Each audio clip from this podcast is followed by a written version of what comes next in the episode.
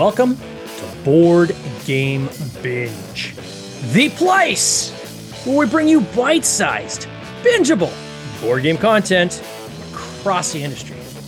I'm your host, James Staley, and in this episode, we're chatting with Joakim Engfors, a co owner and designer at Mindgate Studios. His newest Viking themed title, Feud The Seer's Prophecy, is currently on Kickstarter. Joakim, welcome to the binge. How you doing, my friend? I am great. Thank you, James. It's uh, very exciting to be here. Thank you. Oh, it is exciting to have you. I really appreciate it. It's uh, we were able to connect through a mutual uh, colleague, uh, Joe Slack, who's been a guest uh, a host on this podcast. And uh, oh man, it was so cool to have him connect us. When I was going through this campaign, we're gonna get into the campaign in a bit, man. But there's some exciting elements that I really want to dig into with you. Uh, but first and foremost, so you're you're in Germany right now, I guess, right? Yes, that is correct. But you're Swedish. I am Swedish. Moved to Germany about six years ago. And what made you uh, move to Germany? Well, uh, my wife is from Germany, and uh, when we had our child, our first child, um, we wanted um, our child, our daughter, to grow up with her cousins because Oh, my nice. wife's brother has uh, kids in similar age. So we just figured let's let's give it a try. And oh, it, it it is. That is amazing. My kids and uh, their cousins are are roughly the same age, and uh, we live maybe six blocks from each other. Uh, Hmm. So growing up, the kids always had a chance to play together, and it is amazing how close of a bond they form uh, when they're close in age and they're playing together and, and constantly seeing each other. So that's uh, that's probably a great decision for you guys to do that for the sake of your kids. What, what do you like? What's your day job? Do you is it just board games or do you do other stuff as well? No, no, board games is uh, not much of a not of uh, much of an occupation yet, but uh, I'm a social worker. I visit um, uh, at-risk youth or families that need support in different ways, or I meet with refugees, and um, I have a lot of different little Oh, wow. jobs inside of that. Yeah. And how did you get into that? Was that something through schooling or? Uh, that is, I kind of slid into that by mistake almost. I was studying um, computer game development at university in Sweden, and uh, I was a little bit unhappy with the type of education that that was, and um, uh, a friend of mine asked if I want to have a job. I was like, well, what is it? And that's how it started. I started being a um, started working at the youth center in Sweden, or a couple of youth centers, and uh, that's pretty much um, when I fig- realized that this is something that I want to um, continue doing. do for a career. Wow. And then is board gaming been part of your your your whole life, or is this something you've got into more recently, or how'd you get into board gaming? So board gaming in particular, I've always been uh, into it. We didn't have super much growing up. We had this classic like Risk and uh, Monopoly. and like a lot of card games and stuff. But um, I was always into gaming in general, like video games, computer games. So that's definitely uh, was always part of my identity, I would say.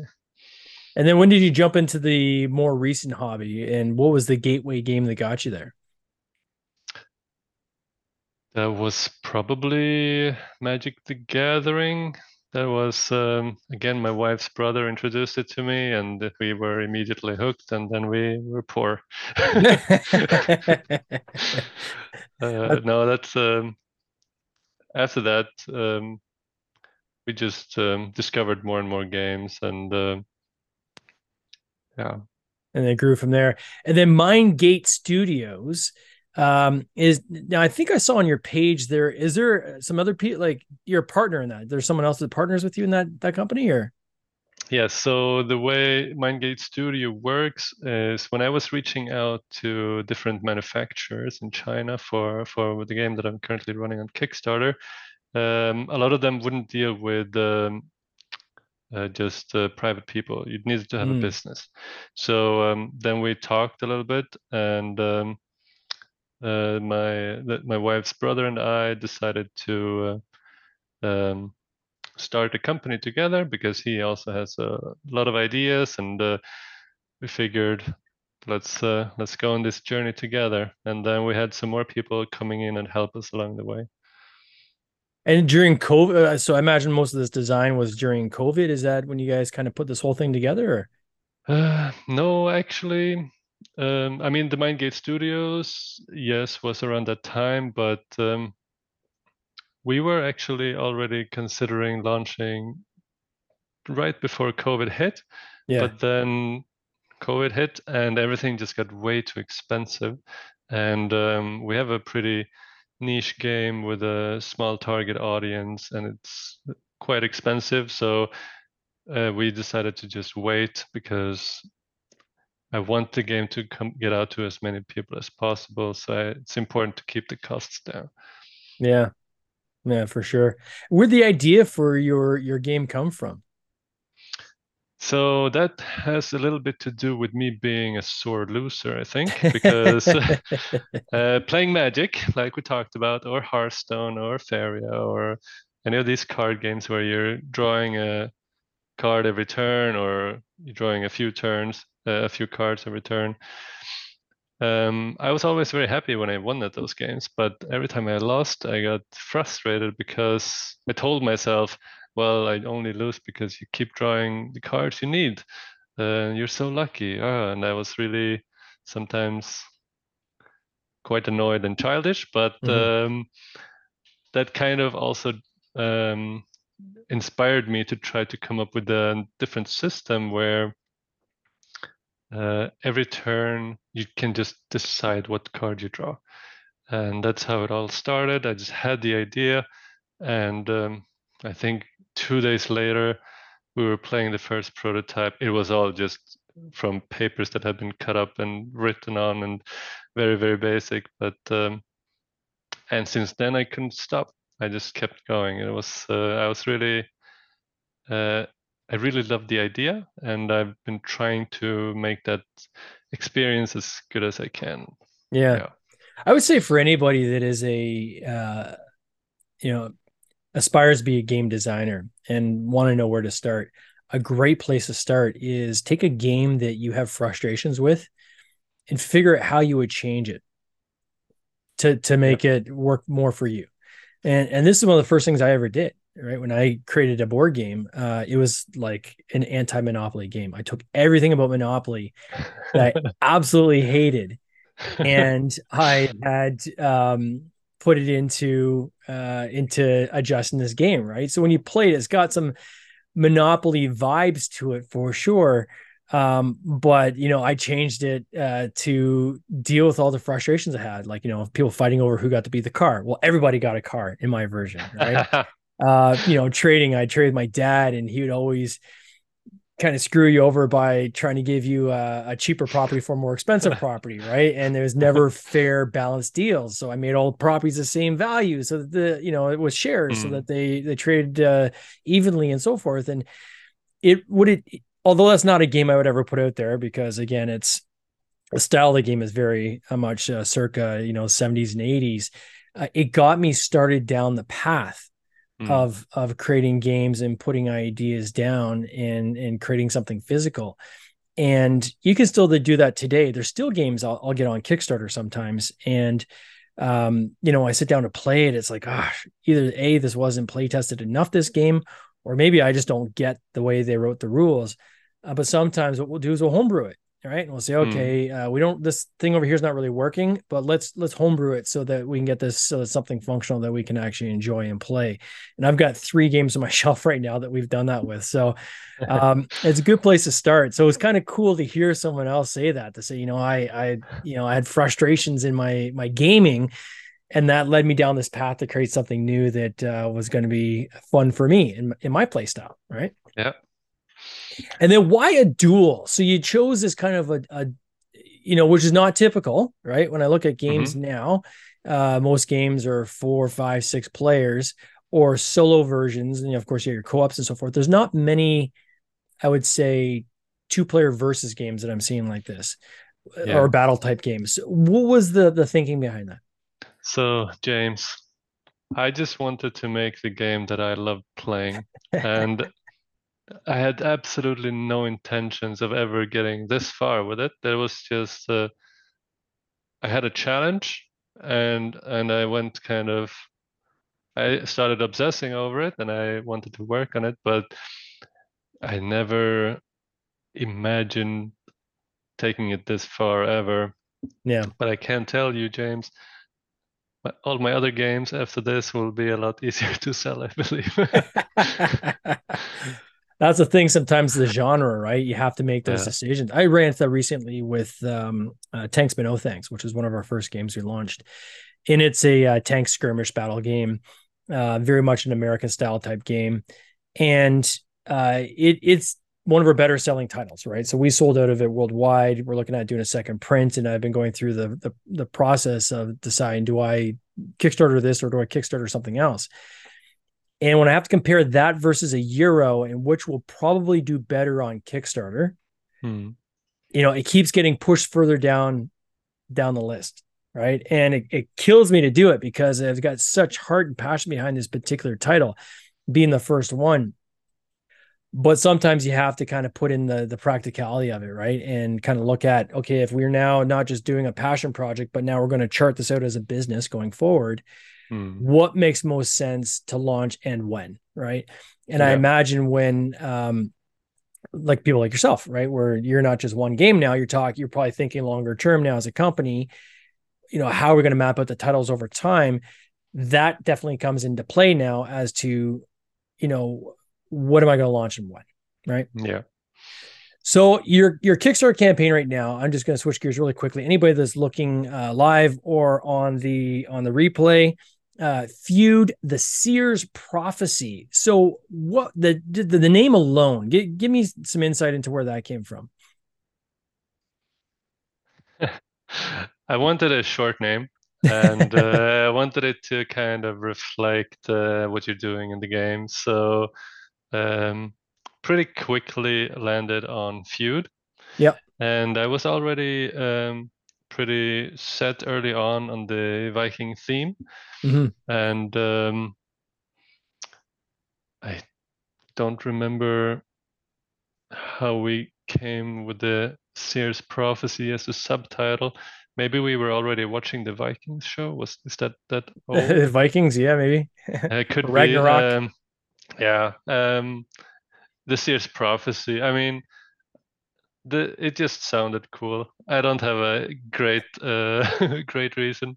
I wanted to right. have a have a, a, a name that is um, short, mm-hmm. and I wanted it to kind of explain a little bit what you're doing and why. So that's how we landed on Feud, Seers prophecy. It uh, it certainly looks really cool, and I'm going to get you to walk us through kind of the the essence of how you play this game, uh, and then I'm going to jump into some of the components that kind of really popped out to me that I want to kind of hone in on. But when we start off at the top as to how how do two people play this? So it's a 40 minute game. Walk us through kind of the gist of how this how someone would play this game. So the game, in terms of what the players have to do, is really really simple uh, deciding what or how to do those things, that's where the challenge comes. So on your turn, basically each player they have a village uh, that is uh, split up into different zones. There's six different zones in your village that you can move your characters between. And every character's tri- uh, or sorry, every zone triggers a certain effect, and um, the effect is stronger the more characters are in that zone. Mm. So you could, for example, send your characters to the to the market, and for every card that you play in the market, you gain one silver on your turn. And then you could uh, put the character into the Sacred Grove, which give you another resource, which is called Insight. And um, yeah, so you just on the start of your turn, you have a set of units on your board. Uh, start starts small, but it will grow over time. And then you can move every card one space and after you've done that, you trigger all the zones, and then it's the other player's turn. And then how do you battle? Like, so how does the battle work? Yeah, so one of the zones on this uh, playmat is called battlefield. Mhm. And for every unit you put into the battlefield, uh, you can send that unit into your opponent's village and attack them.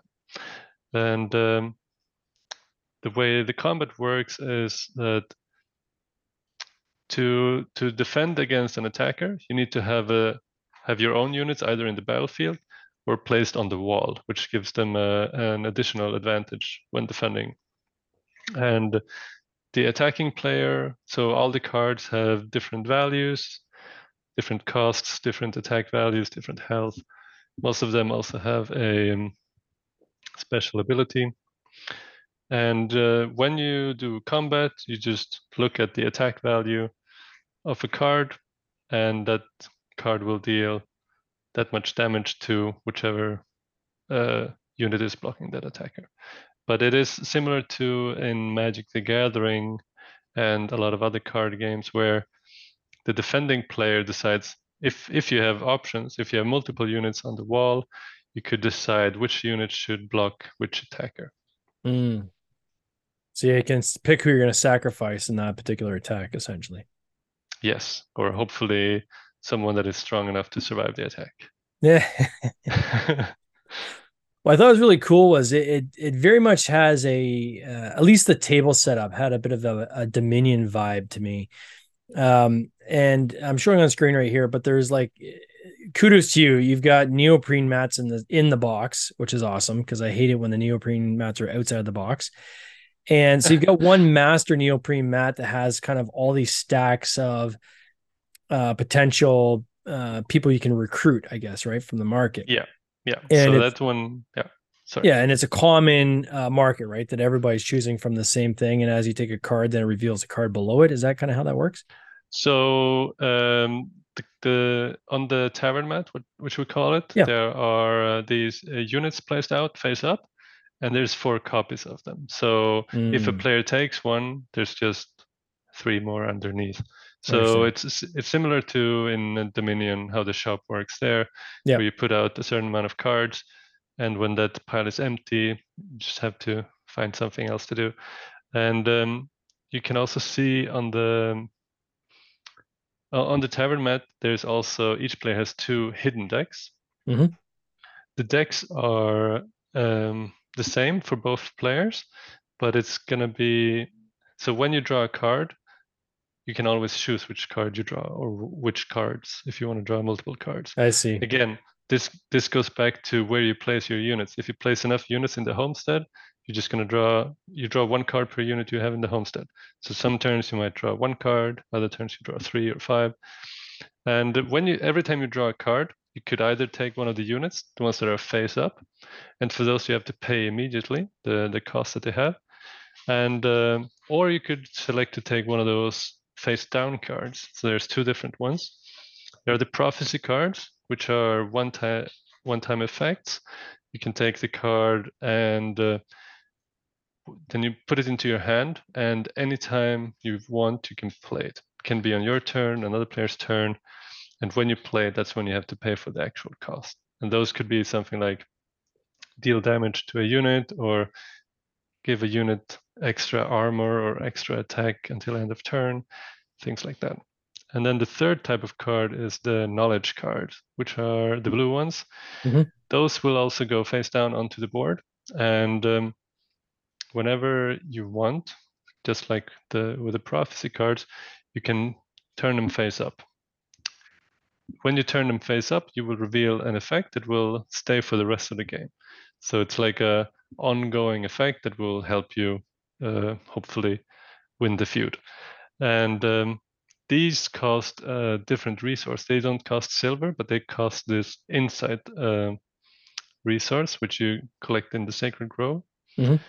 And insight also has another use, which is it's, uh, it works as a prerequisite for a lot of cards.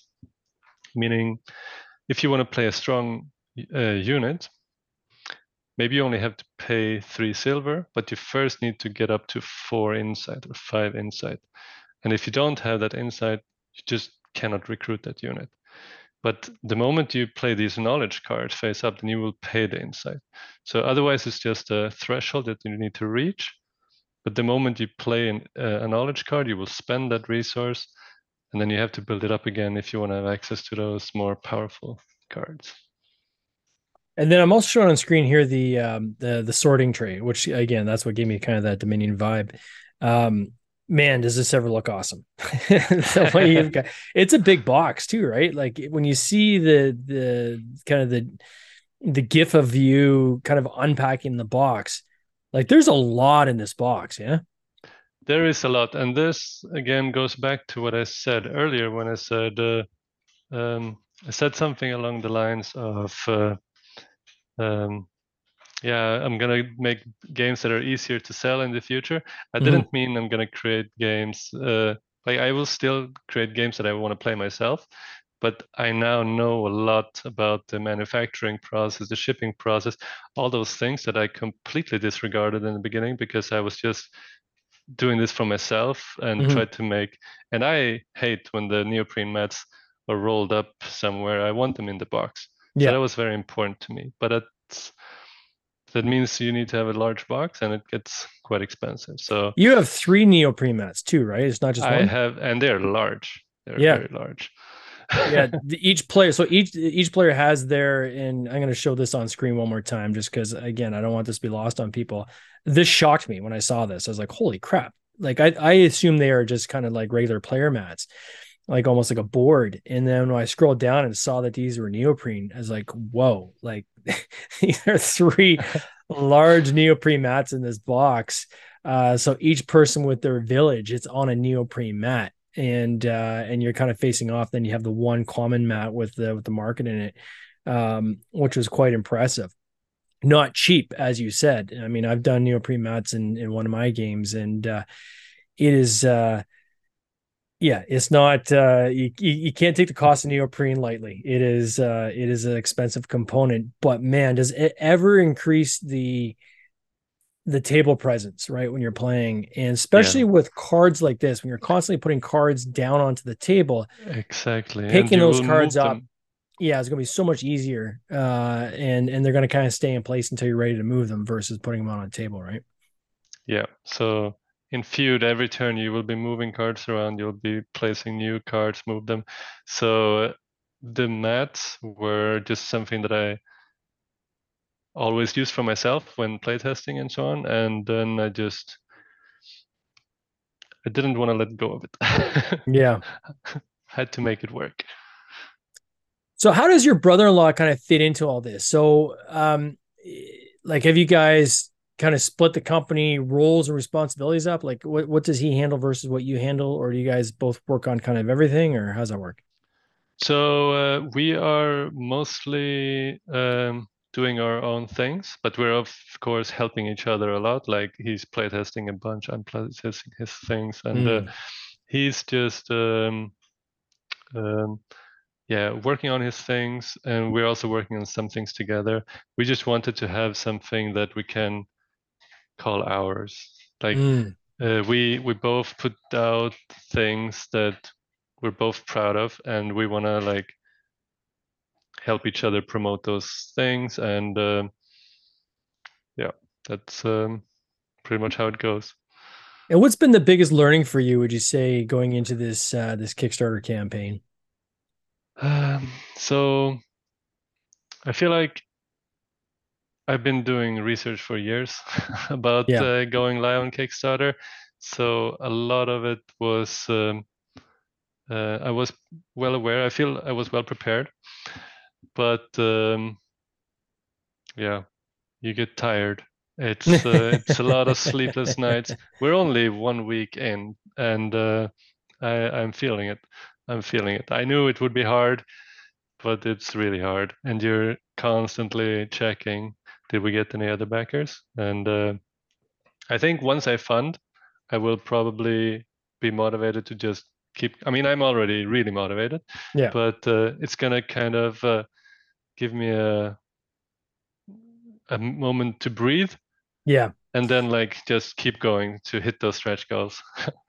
yeah, I, I don't think it can be understated that when you run a campaign the toll that it takes on you of just that constant kind of little bird on the shoulder saying, Hey, check the page, check the page, check the page. Well, you know, imagine doing that for a month, right? Yeah. Like you're constantly all day long checking your page. I mean, the first 48 hours are a complete write off, but even throughout the month, that's the part I find the most exhausting because it's tough to work on other stuff while you're constantly part of your brain is focused Yeah. Where are we with this campaign? You know, how's the campaign doing? I, I will say, I mean, it's not a question of if, it's when you fund. I mean, I'm going to put this in Canadian dollars just so our, our listeners understand. And it's the only way I can see it, quite frankly. Um, your, your goal is 23,500 Canadian dollars. You're already at 19,371. The math alone, and people listen to the podcast know your day one uh, funding. Typically, you're going to hit that uh, 50% of that in the last 72 hours as well. So, just based on that math alone, I mean, it's not a question of if you're going to fund, you are going to fund. It's just a matter of how much over your funding goal you're going to go, right? So, um, that should give people confidence that you know when they back you that they are going to get this game and it's you know it's not a wasted pledge that this is something that uh, is going to come to fruition Uh, and certainly you guys have put a lot of effort into it i mean the video uh, on on the page is great i don't who did you use for your animation So that's another thing. I have tried to save money everywhere I can. Mhm. I didn't know anything of Blender, but I did everything myself. I mean, I Oh, got wow. I have a friend who uh, helped every time I had a question. Friend was there to help me. Um, so I, I'm super proud of how it turned out. I'm really, really happy with the yeah the gifs in it because it's uh, it's expensive to hire someone to do these things for you, and um, I would rather use that money on ads to try to find more backers. But um, no, this is this has been a great learning experience, if nothing else, and uh, I feel like no, I'm I'm very happy with how everything's going right now.